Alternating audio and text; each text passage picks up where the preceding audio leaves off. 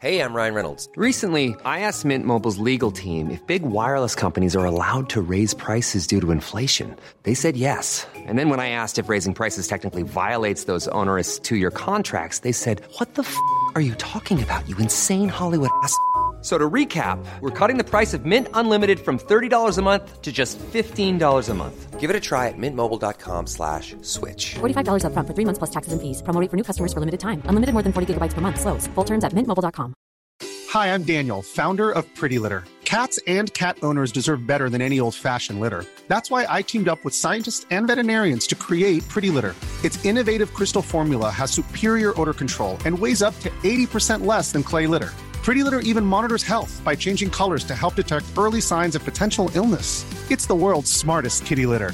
Go to prettylitter.com and use code ACAST for 20% off your first order and a free cat toy. Terms and conditions apply. See site for details.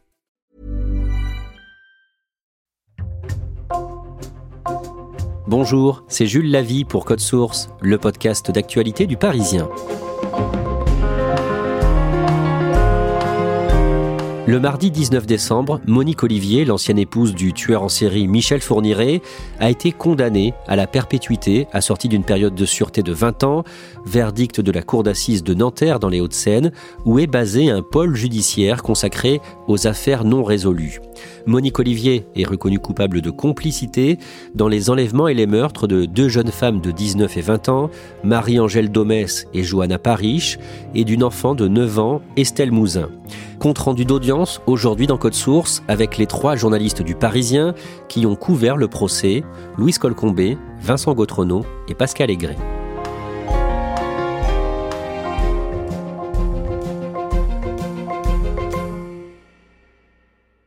Vincent Gautronot, ce procès, il est symbolique des lenteurs de la justice. Effectivement, c'est un procès euh, qui aurait presque pu se tenir euh, il y a 15 ans, en 2008, lors du premier procès de Michel Fourniret et Monique Olivier. Les affaires Johanna Parish, l'affaire Marie-Angèle Domès, Michel Fourniret, il revendique presque, il demande d'être jugé pour ces histoires dès 2007, mais la justice n'y croit pas, elle n'enquête pas vraiment. Ces dossiers étaient un petit peu oubliés depuis des années et ce qu'on constate c'est qu'aujourd'hui on arrive à juger trois affaires qui ont pour une 20 ans, pour une 33 ans et pour une autre 35 ans. Monique Olivier, elle est entrée il y a quelques minutes dans cette euh, salle d'assises ici au tribunal de Nanterre devant une foule de micros. Le procès de Monique Olivier s'ouvre devant la cour d'assises de Nanterre dans les Hauts-de-Seine le mardi 28 novembre, peu après 10 heures. L'accusée accepte d'être filmée et prise en photo. Elle a 75 ans aujourd'hui. Est-ce que vous pouvez nous la décrire physiquement? Monique Olivier a les cheveux euh, blancs, euh, coupés courts. Elle s'est coupé les, cheveux euh, quelques jours avant le procès elle-même en détention. Elle est habillée d'un sweat blanc, d'un pantalon de survêtement noir. Ce qui est assez notable, c'est que juste sur le banc à côté d'elle, dissimulé un peu de la vue de tout le monde, il y a un gilet pare-balles parce que Monique Olivier porte systématiquement un gilet pare-balles lors des déplacements. Elle accepte d'être filmée effectivement et prise en photo, ce qui est assez rare de la part des accusés et elle accepte ça sans broncher, elle ne regarde pas particulièrement les, photographes à ce moment-là. Ce qu'elle a expliqué pour justifier ce choix, c'est que de toute manière, euh, elle se disait qu'à un moment ou un autre, une photo d'elle allait fuiter, donc euh, ça ne changeait pas grand-chose. Vincent Gautronot, on a déjà raconté son parcours criminel et personnel dans plusieurs précédents épisodes de Code Source. Elle a été victime d'un mari violent avant de rencontrer Michel Fourniret et elle se souvient notamment d'une agression. Effectivement, Monique Olivier euh, raconte euh, depuis plusieurs années une violente agression dont elle aurait été victime par euh, son premier mari, André. Cet homme était convaincu de l'infidélité de Monique Olivier. Et Monique Olivier explique qu'une fois, il l'a attrapée par les cheveux. Elle disait qu'elle avait les cheveux attachés. Et il est allé la mettre dans une baignoire où il lui a immergé la tête à plusieurs reprises. Elle a expliqué tout au long de ses interrogatoires, de ses questionnements avec les psychologues depuis son arrestation, que c'est un épisode qui l'avait marqué, traumatisé. C'est juste après cet événement, en 1987, qu'elle tombe par hasard sur la petite annonce d'un détenu, Michel Fourniret, qui cherche une correspondante pour tromper l'ennui. Après la scène de violence qu'elle a subie par André, Monique Olivier part s'installer à Nîmes, dans le sud de la France, et elle va euh, assez rapidement travailler comme euh, aide-malade euh, chez une femme âgée. Chez cette femme âgée, elle va tomber par hasard sur un journal qui s'appelle le Pèlerin Magazine. Ce jour-là, elle va le feuilleter et elle va effectivement tomber sur une petite annonce, quelques mots, où il est écrit Prisonnier aimerait correspondre avec personne de tout âge pour oublier solitude. Et elle va répondre à cette annonce. Et c'est par lettre que Monique Olivier et Michel Fourniret vont sceller leur pacte criminel. Elle va l'aider à trouver ses victimes, des jeunes filles vierges, et lui s'engage à tuer son ancien mari violent. Vincent Gautrono, le premier jour de l'audience est consacré à l'examen de la personnalité de Monique Olivier. Qu'est-ce qu'elle dit sur son parcours de vie? Monique Olivier, durant cette première journée d'audience, elle est très prolixe. Elle parle assez facilement de sa vie, de son enfance, pas très heureuse. Euh, sa maman était alcoolique, son père euh, un peu absent, mais au fond, elle a des souvenirs d'une enfance euh, plutôt normale dans ce qu'elle dit. Elle raconte ensuite sa maladie, une maladie qu'elle a à l'âge du bac. Elle ne passera pas son certificat d'études, enchaîne sur des études de secrétariat. À la sortie de cette école, elle rencontre André, il est propriétaire d'une auto-école et il va lui proposer de travailler pour elle. Et finalement, quelques années plus tard, ils vont se marier, avoir deux enfants. Et ensuite, elle va partir. Elle va partir vers le sud de la France, commencer à correspondre avec Michel Fourniret et finalement le rencontrer à sa sortie de prison et se marier avec lui. Et c'est aux côtés de Michel Fourniret que va débuter son parcours criminel, car avant de rencontrer Michel Fourniret, Monique Olivier n'a jamais eu affaire à la justice. Donc elle parle d'elle, par contre, elle n'apprécie pas quand on lui demande d'évoquer les crimes dont elle a été complice. C'est une des choses qu'on voit tout de suite ce premier jour de procès. Elle est à l'aise pour parler, elle est d'accord pour parler au président, pour répondre aux questions euh, des avocats de la partie civile. Mais dès qu'on arrive dans le dur, dès qu'on arrive sur les faits, pour lesquels elle a été notamment condamnée en 2008 à Charleville-Mézières dans les Ardennes, ou pour les faits pour lesquels euh, elle va être jugée, Là, les phrases se font plus courtes. Très souvent, elle dit ne pas se souvenir. Ça se termine par des points de suspension. Elle répond un petit peu à côté. On sent qu'elle est effectivement beaucoup moins à l'aise quand il s'agit de parler des choses qu'on lui reproche. Le mercredi 29 novembre, une enquêtrice belge revient sur l'arrestation de Michel Fourniret en Belgique, dans la région de Namur, en juin 2003, juste après une tentative d'enlèvement ratée. Une adolescente de 13 ans avait pu donner son signalement. Louise Colcombé, Monique Olivier, elle, n'a pas été inquiétée tout de suite.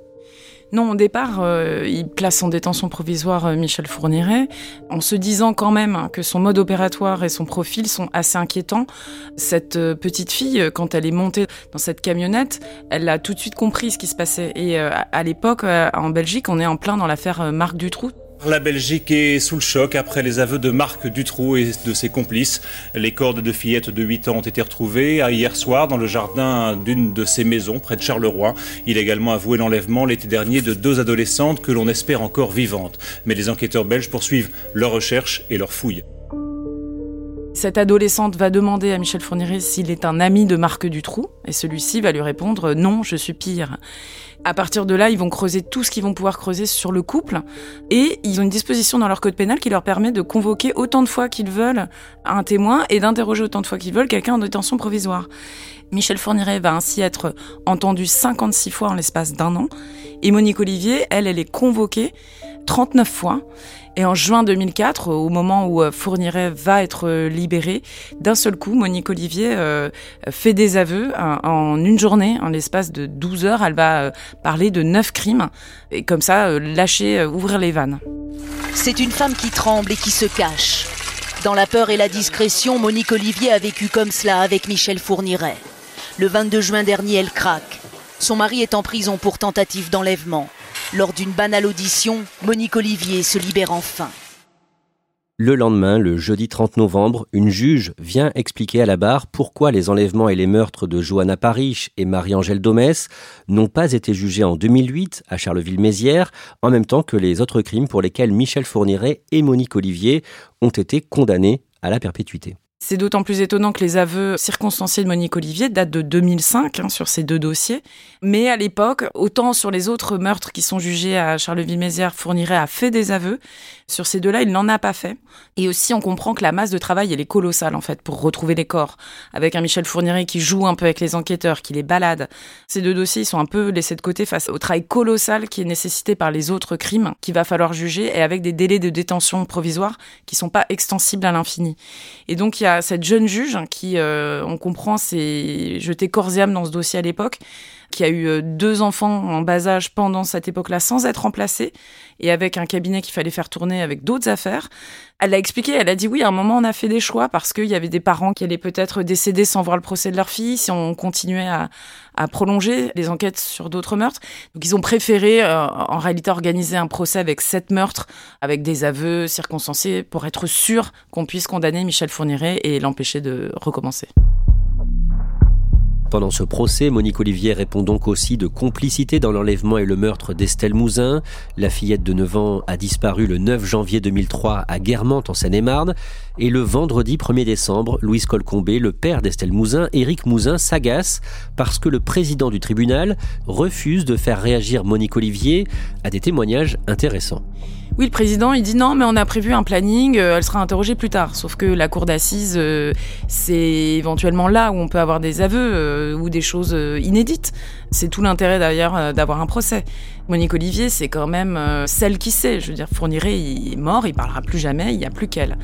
Et donc, euh, quand on a notamment un enquêteur qui vient dire que Fourniret lui-même avait fait une lettre à l'un de ses co-détenus dans laquelle il explique euh, qu'il a fait une liste de crimes et il met des numéros de 1 à 35. Il ne remplit que les sept premières euh, lignes avec des crimes qu'on connaît déjà. Ça pose quand même question. Maître Didier Seban, qui est l'avocate du père d'Estelle Mouzin, pas dire on va peut-être faire réagir Monique Olivier, sous-entendu c'est peut-être le jour du scoop.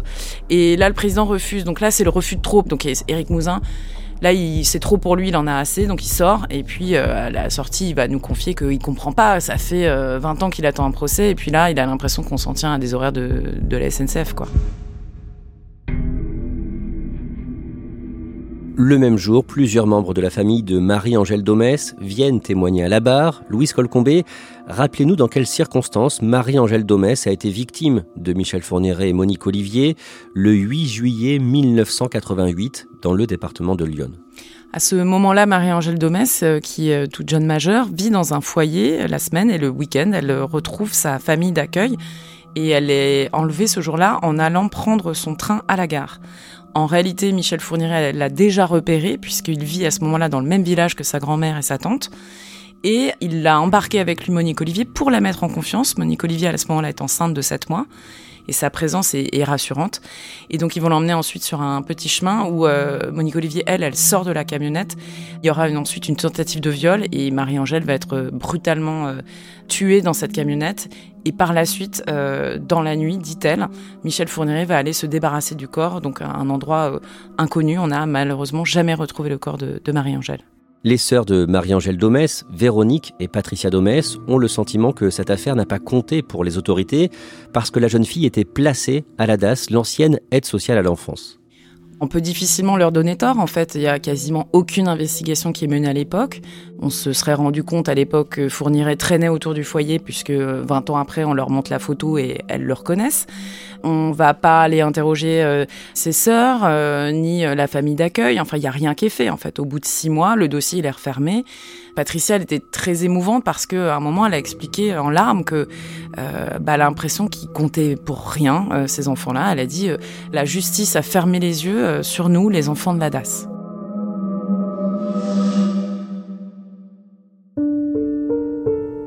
Pascal Aigret, le lundi 4 décembre, c'est au tour du père de Joanna Parrish de venir à la barre. Joanna Parrish était une jeune Britannique de 20 ans. Elle a été violée et tuée en 1990 par Michel Fourniret et Monique Olivier. Il est comment cet homme et qu'est-ce qui vous marque dans ce témoignage? C'est un vieil homme aux cheveux blancs qui s'avance à la barre. Roger Parrish a 80 ans. Il a les mains qui tremblent en, tenant euh, ses feuilles. Il a du mal à presque à tenir euh, debout. Ce qui marque aussi dans le témoignage de, ce père, c'est euh, l'amour qu'il porte euh, toujours à sa fille, euh, Johanna Parrish. Et lui choisit de parler d'elle, de la petite fille qu'elle était, de la joie de cette petite fille à voir naître un, petit frère. Ensuite de la jeune fille, on la voit grandir dans ses mots et avec les photos aussi qui apparaissent sur l'écran de la cour d'assises jusqu'à cette belle jeune femme en robe bleue qui va au bal, cette belle jeune femme qui décide de partir en France pour donner des cours d'anglais dans un lycée dans Lyon. Il aura attendu plus de 30 ans ce procès. À la question de son avocat, qui lui dit mais ça fait quoi d'arriver 33 ans après dans une cour d'assises et, d'attendre si longtemps euh, une vérité judiciaire? On pouvait s'attendre à, une colère contre la justice française. Ils ont eu énormément de difficultés en tant que parents de, victimes étrangères à comprendre comment ça fonctionnait, tout simplement, à trouver un avocat, à comprendre ensuite pourquoi, alors qu'il euh, y avait deux suspects, euh, c'est-à-dire Monique Olivier et Michel Fourniret, ils ont bénéficié quand même d'un non-lieu. Pourquoi euh, le dossier de sa fille n'a pas été jugé en même temps que les premières affaires? Et il n'y a pas de colère en fait dans ce témoignage. Il en ressort une dignité euh, incroyable.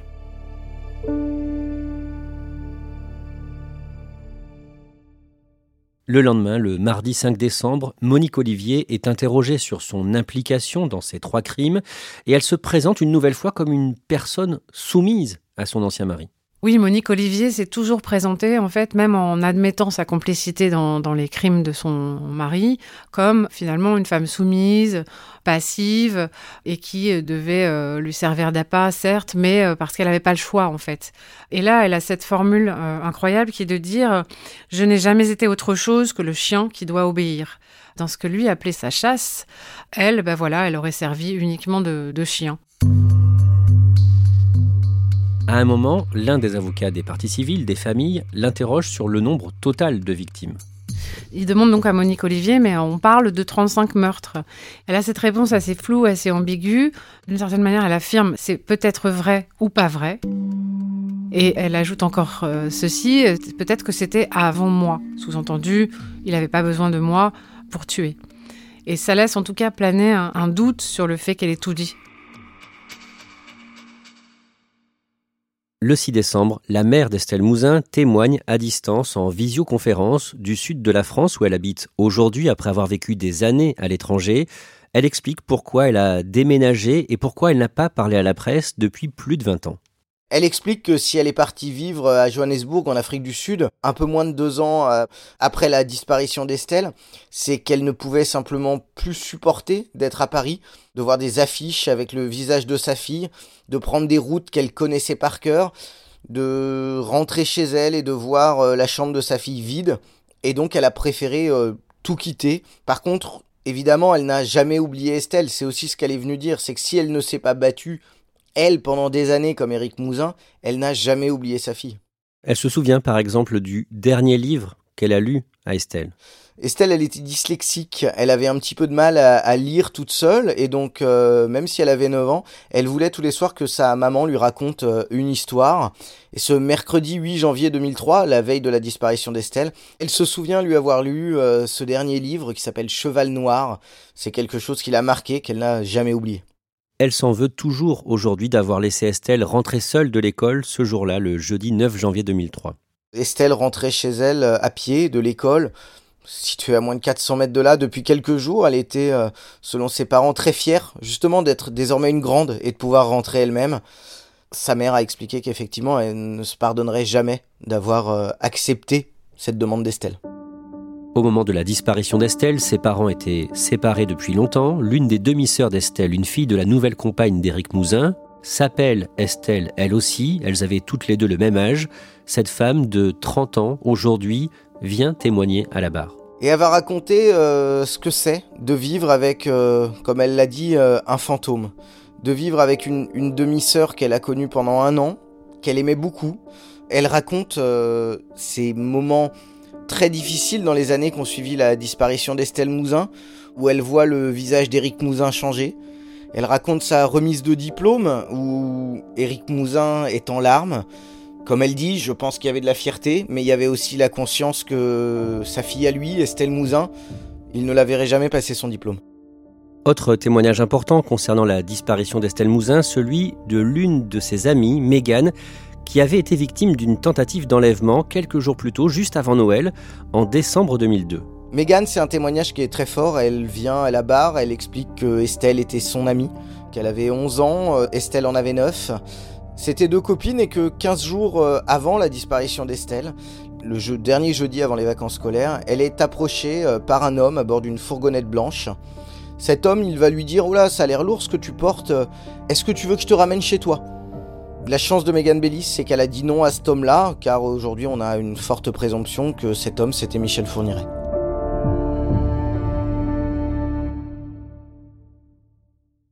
Le vendredi 15 décembre, les avocats des familles de victimes prononcent leur plaidoirie et pour eux, pas question d'accepter l'idée que Monique Olivier n'a fait que suivre son ancien mari. Monique Olivier, à leurs yeux, euh, elle est aussi responsable que Michel Fourniret. Elle est active dans les crimes et quand elle n'est pas active, elle laisse faire. Didier Seban, euh, l'avocat de la famille Mouzin, lui a très justement dit à un moment euh, Madame Olivier, vous, vous allez voir cette petite fille, vous vous asseyez à côté d'elle, elle vous demande à voir sa maman et vous ne faites rien. C'est une femme qui a été active dans certains enlèvements, qui aurait pu sauver Estelle Mouzin, sans aucun doute, mais qui ne l'a pas fait. Comment réagit Monique Olivier quand elle entend tous ces témoignages de la famille et des proches d'Estelle Mouzin pour qui la douleur est intacte? La plupart du temps, Monique Olivier, elle ne réagit pas. Elle est attentive au débat, elle écoute. D'ailleurs, on se rend compte qu'elle écoute, car elle, parfois elle fait non de la tête quand elle n'est pas d'accord sur quelque chose, quand un enquêteur vient parler, quand un ancien PV est relu, ou des choses comme ça. En revanche, euh, envers les familles, elle n'a pas vraiment de réaction. Elle prend en général la parole après leur témoignage, euh, invitée par le président, et elle dit qu'elle est désolée, qu'elle est un monstre. Il s'avère qu'elle ne laisse pas transparaître beaucoup d'émotions dans ses excuses. Louise Colcombé, le vendredi 8 décembre, l'un des enquêteurs de la police judiciaire de Versailles qui travaillait sur la disparition d'Estelle Mouzin, vient témoigner à la demande d'Éric Mouzin qui considère que Michel Fourniret aurait dû être suspecté dans cette affaire dès le départ. La PJ de Versailles, en fait, euh, n'a jamais cru à la piste Fourniret, alors même que ça paraissait euh, assez évident, d'ailleurs, même aux yeux des Belges. Dès le lendemain, hein, ils appellent leurs homologues français pour les prévenir de la possible implication de, de Fourniret dans l'affaire Estelle Mouzin. Et pendant des années, il va y avoir ce bras de fer entre euh, Éric Mouzin, via ses avocats, et la PJ de Versailles, qui, en insistant, en disant de recreuser, et ils ne vont jamais y croire. On a une trace ADN d'Estelle sur un matelas. Euh, on sait aujourd'hui que c'est bien Fourniret qui est responsable. Donc là, c'était un peu l'idée de leur faire expliquer pourquoi, comment ils ont travaillé et pourquoi ils n'ont jamais suivi cette piste. Cet enquêteur défend le travail qui a été fait par la police judiciaire de Versailles, travail colossal selon lui, 142 gardes à vue, plus de 12 500 procès-verbaux, une quarantaine de déplacements en région. Louis Colcombé, au-delà de ces chiffres, pourquoi les policiers en charge de l'affaire de la disparition d'Estelle Mouzin n'ont jamais cru à l'implication de Michel Fourniret?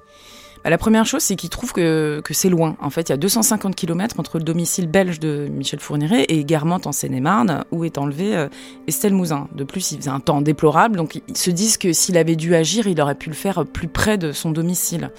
Il y a aussi ce témoignage euh, de cette euh, écolière qui avait failli être enlevée trois semaines avant, mais qui va pas décrire euh, Michel Fourniret. Va décrire quelqu'un qui a les cheveux bruns alors que lui il a les cheveux déjà poivre et sel. Il y a des choses qui ne collent pas.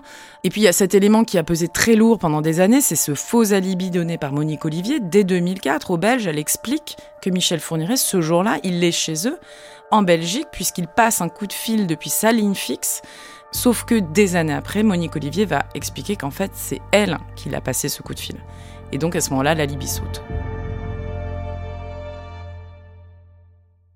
Toute la journée du mardi 12 décembre, pendant plus de 12 heures, des experts se succèdent à la barre pour donner leur vision de la psychologie de l'accusé Monique Olivier. Qu'est-ce qu'on retient de ces prises de parole? Ce qu'on retient, c'est qu'ils ne sont pas d'accord, sauf sur quelques points elle n'a pas d'empathie, ce qui probablement le, lui a permis de tolérer euh, toutes ces horreurs, de ne jamais les dénoncer et d'y participer. Ensuite, il y a aussi cette soumission à l'autre, et notamment donc à Michel Fourniret, qui va la séduire parce qu'il correspond d'abord quand il est en prison, par ses lettres, et donc elle euh, va se vouer corps et âme à son projet, Globalement, ils excluent euh, la perversité chez elle. Bon, elle-même, euh, elle n'a pas vraiment de réponse. Hein. Elle avait dit à la juge Sabine Kéris, qui est, qui est la dernière juge en charge et qui lui fait avouer les derniers crimes, hein. elle avait parlé d'elle comme euh, d'une personne insondable, ce que Monique Olivier a corroboré puisqu'elle lui avait dit « je ne me comprends pas moi-même ». Le mercredi 13 décembre, Monique Olivier est confrontée par visioconférence au fils qu'elle a eu avec Michel Fourniret, Selim. On l'a dit dans un précédent épisode de Code Source, il a 35 ans, il a changé de nom de famille et il est mis en examen pour tentative de viol depuis le mois de juillet. Louise Colcombé, est-ce que vous pouvez nous décrire cet échange? Il est sur un écran, Monique Olivier est dans son box, il est grimé euh, pour pas qu'on le reconnaisse, une fausse moustache, une fausse barbe, des lunettes, euh, une perruque poivre et sel. Il raconte cette enfance avec ce père qu'il n'aimait pas et cette mère qu'il aimait malgré tout, et dont on comprend qu'en fait elle l'a déçu. Il dit qu'il était horrifié le jour où il a découvert ce à quoi elle avait participé, et donc il a tout un tas de reproches. Il dit qu'il n'a aucune affection pour elle. Faut savoir qu'ils se sont pas vus pendant 20 ans. Il a cessé de lui écrire euh, très vite et il n'est jamais venu la voir. La seule fois où ils se sont croisés, c'était il y a un an lors d'une confrontation dans le bureau de la juge d'instruction. Et puis il va se mettre lui aussi à dire euh, bon maintenant tu parles, en gros euh, lâche tes secrets, dit. Et puis là on va la voir se redresser d'un coup d'un seul dans son box, piqué au vif et elle, elle lui rétorque mais tu me fais pas la morale. puis de toute façon retire-moi ce déguisement, tu ressembles à ton père. Il y a comme ça des coups qui sont échangés, des mots très durs. Il va dire je ne suis plus ton fils, tu n'es plus ma mère. C'est très très violent. Et puis d'un seul coup, elle se radoucit. Euh, et puis elle, elle explique qu'elle aimerait bien que son fils, qui l'appelle euh, Monique, bah, reprenne peut-être un jour contact avec elle euh, et l'appelle maman. Vincent Gautrono, à la fin de son procès le mardi 19 décembre, est-ce que Monique Olivier a quelque chose à ajouter à ce qu'ont dit ses propres avocats? Elle confirme ses aveux, elle dit que oui, elle est coupable de tout ce qu'on lui reproche, et elle se dit désolée pour les familles, même si, comme elle dit, euh, je sais que c'est impardonnable. Après 10 heures de délibéré, les jurés rendent leur verdict dans la soirée du mardi 19 décembre. Monique Olivier est condamnée à la réclusion criminelle à perpétuité. Elle n'exprime pas d'émotion à la lecture du verdict. Vincent Gautrono, elle n'en a pas terminé avec la justice. Monique Olivier a rendez-vous dans les semaines qui viennent avec la juge Kéris du pôle Cold Case de Nanterre. Monique Olivier reste effectivement euh, mise en examen dans l'affaire euh, Lydie Loger. Il n'y a pas à ce stade énormément d'éléments contre elle, mais malgré tout, l'ADN de cette jeune femme a été retrouvé dans la camionnette de Michel Fourniret. Donc la justice a logiquement des questions à lui poser. Les enquêteurs vont aussi évidemment euh, questionner Monique Olivier sur cette liste de 35 victimes qui a un temps été euh, évoquée par Michel Fourniret. Et aujourd'hui, le constat est implacable. Monique Olivier est la seule à pouvoir apporter des réponses aux enquêteurs sur les crimes commis par le couple. Comment est-ce que les familles de victimes ont, réagi à ce verdict? À l'image de ce qu'elles ont été pendant tout le procès, avec une, une grande dignité. Mais nous sommes fiers d'avoir été là, présents face à l'accusé et de tenir bon, avec ténacité à l'image de toutes ces années passées. Ils n'ont jamais demandé la vengeance, ils ont demandé de la justice. Ils l'ont obtenue, ils vont désormais pouvoir avancer. Leur seule envie, c'est que Monique Olivier ne sorte jamais de prison.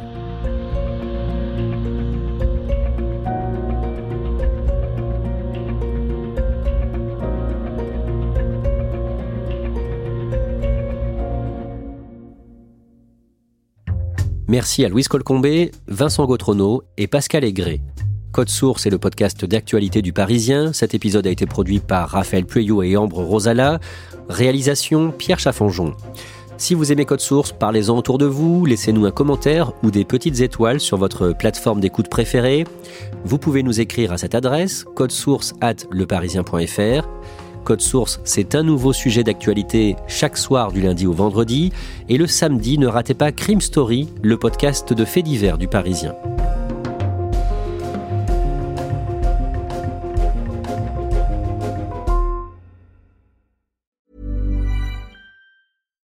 Hi, I'm Daniel, founder of Pretty Litter. Cats and cat owners deserve better than any old fashioned litter. That's why I teamed up with scientists and veterinarians to create Pretty Litter. Its innovative crystal formula has superior odor control and weighs up to 80% less than clay litter.